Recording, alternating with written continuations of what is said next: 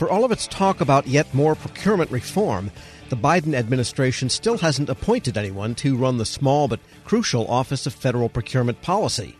Meanwhile, over at the Labor Department's Office of Federal Contract Compliance Programs, something big is brewing. We get more now from federal sales and marketing consultant Larry Allen. And Larry, let's talk about OFPP. Surprising, given everything that the administration would like to do, that they haven't named anyone to that post. And Lesley Field, long serving career civil servant, is the acting or deputy director at OFPP, but you need the political connections sometimes to move things ahead. Tom, you're absolutely right. And right up front, I think we should be clear that everyone in the acquisition community really respects Lesley Field.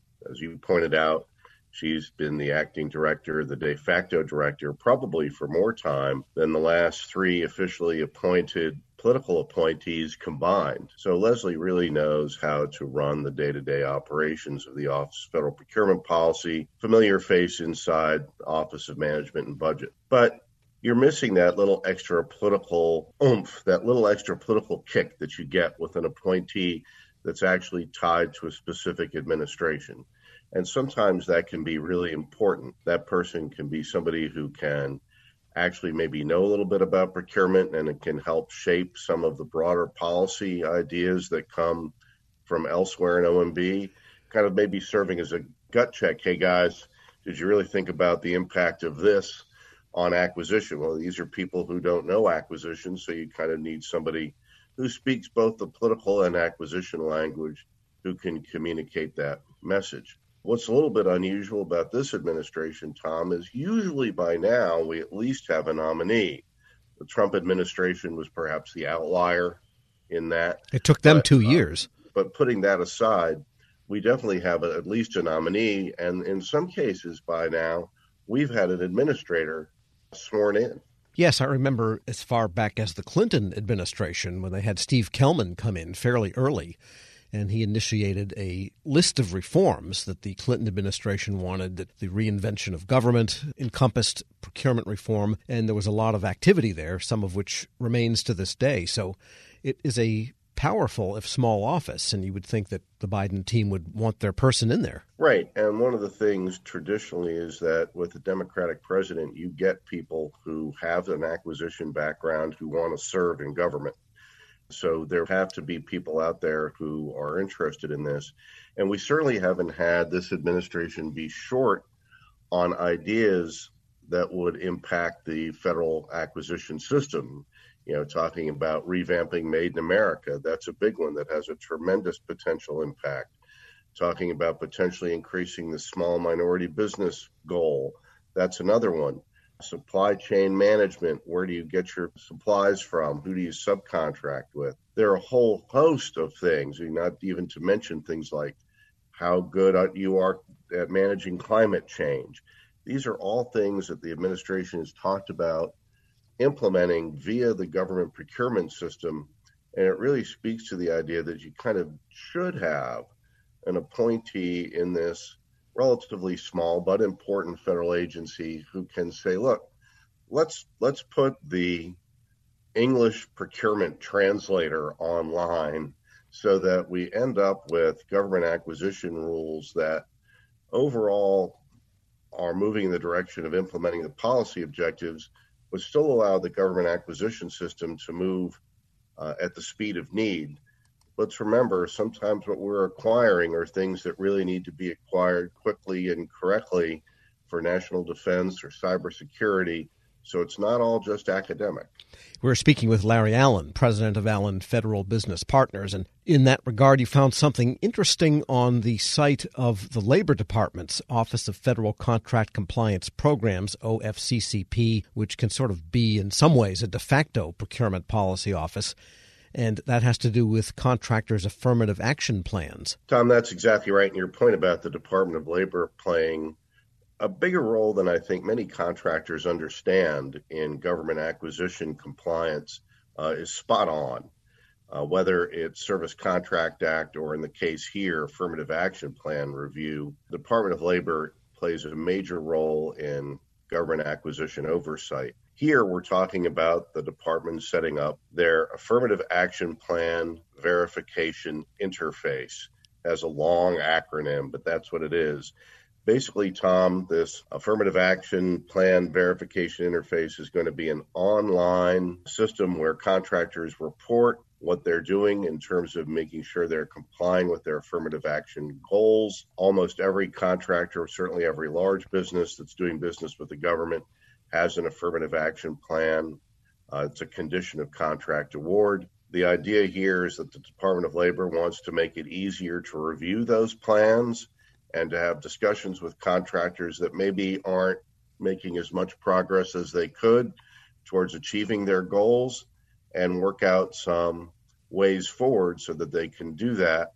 Uh, so they want to hold the contractors' feet to the fire a little bit, but really what they're trying to do is make sure that contractors are living up to what they said they were going to do originally. But you also note too that that new interface coming that when you click on it it says coming soon, so it's not there yet. The question is is there any rulemaking connected to it or is it simply we don't know yet whether it's new rules or simply new ways of complying with existing rules? That's a very good question. I have not seen anything out of the Department of Labor on rules, Tom. This may be something that's procedural because it's an existing requirement. What might change is the format and how the government collects the information. I'm not sure if the information collection itself is changing. If that changes, then there will have to be a rulemaking because anytime you change the data collection burden on contractors, that triggers a regulatory review. Uh, so we might have one of those coming down. But really, the bottom line for why the Department of Labor is doing this is they say that close to 85% of contractor establishments don't submit their affirmative action plan reports within 30 days of receiving a notice letter. That's kind of complicated, but what they're really getting at is we, the Department of Labor, don't believe that contractors are doing a good enough job of self reporting to us on the progress they're making on their affirmative action plans. We want to standardize the process, bring a little sunshine into it, and make sure that people are doing what they're supposed to do. So if I'm a government contractor, I'm going to want to go out and make sure that I've got my affirmative action plan in place. I want to review what I'm doing to meet the goals that I said that I was going to make. I want to make sure that I have somebody inside my contract management organization who is charged with running point on this. So you've got somebody who can chase it down so that you're you didn't just say you didn't just check a box. Yes, we're going to do an affirmative action plan, and then let that part of your contract sit and gather dust. Uh, that's my recommendation to contractors now, so that they're ready when the coming soon comes off of the Department of Labor's website. Larry Allen is president of Allen Federal Business Partners. As always, thanks so much. Tom, thank you, and I wish your listeners happy selling. We'll post this interview at federalnewsnetwork.com slash Federal Drive. Hear the Federal Drive on demand. Subscribe at Apple Podcasts or wherever you get your shows. Hello, and welcome to the Lessons in Leadership podcast. I am your host, Shane Canfield, CEO of WAEPA. Today, I'm thrilled to be joined by Vice Admiral Cutler Dawson. Cutler has had an incredible career serving our country for 35 years in the Navy, where he attained the rank of Vice Admiral. During his service, he had numerous assignments afloat and ashore, including Commander, Second Fleet, Striking Fleet Atlantic, and in Washington at the Pentagon and on Capitol Hill, where he was the Navy's Chief of Legislative Affairs. Immediately following his retirement from active duty in 2004, he became the president and CEO of Navy Federal Credit Union, the world's largest credit union, where he served for 14 years. Under his leadership, Navy Federal grew from 2 million to 8 million members. Phenomenal. Cutler, welcome and thanks for joining me. Thank you, Shane. You've had a fascinating career across both military and the private sector. Can you tell us a little bit more about your background and your professional journey? Well, I started out at the Naval Academy where I graduated in 1970, and then, as you mentioned, spent 35 years in the Navy um, with uh, six actual actual uh, afloat commands. Uh, the first one was when I was 27 years old. Uh, I didn't know enough to be scared of anything, and it was uh, probably one of the highlights of my career. Um, and then after I retired after 35 years, I went to uh, work at Navy Federal Credit Union as the CEO, where I spent my next 14 years. Um, I'm I'm currently retired and enjoying life, and um, it's been a great run for me. How would you describe your leadership style, and how's that developed over the years? My style has been quite con- consistent. Um, I believe, and I learned this in the Navy, that you have to go to the deck plates uh, to see what is going on, and you have to learn what your people do and how they do it, so you can help them to be better at it and more efficient and more productive. Um, it's um, something that you need to do all the time. I remember I used to tell folks that um, you don't want to retreat to your cabin. And what I mean by that is um, the longer you're in a position, the less you think you have to get out and about. But that should be the opposite. You should get out and about more because people change, situations change, and you've got to figure out a way to get to them and find out what they're doing and where what you can do to help them. Uh, I we'll talk a little bit more about your book, but I read it um, from Sea to the C suite. Fantastic read. You talk about the deck plates in that um, as well. I would encourage everyone to get a copy of this and read some more detail about going to the deck plates. Cutler, who was the most impactful leader in your life, and what quality did you admire about them? I had numerous while I was in the Navy, but uh, the quality that that I enjoyed the most was the leaders that got to know me as an individual and that they cared about me and I could tell that they cared about me and they were not only my leaders but they were my mentors and um, I remember um, one particular one Bill Schiffer when I had my first assignment at the Pentagon um, I would go in to see him with my problem of the day and I knew that he had numerous problems of his own, but he would stop and he would focus on me and he would make me feel like I was the most important person in his world. Um, and I, I tried to do that um, throughout my career. But really, it's about caring for your people. Cutler, in reading your book, there was a quote you used that you used to inspire those people that work for you. And it really got my attention. And it was it was you are the captain of your own ship. I wonder if you can talk a little bit about what that means and how it was useful to you and the leaders you were developing. Uh, absolutely. Um, what I mean by captain of your own ship, when you are the captain of a ship, sometimes you're in the middle of the ocean and you don't have anybody to turn to to make decisions. You don't have anybody to turn to ask, what should I do now? You have to be the captain of that ship. And I, I translated that um, into, let's say, Navy Federal's organization, where I would tell branch managers that I said, You are the captain of the ships of Navy Federal. You're the ones that are facing the, the members or customers, as others call them, every day. And you have to make decisions without a lot of guidance in some cases and without a lot of time. So be the captain of your own ship. Step up, uh, make decisions, uh, do what you think is right, and you never can go wrong.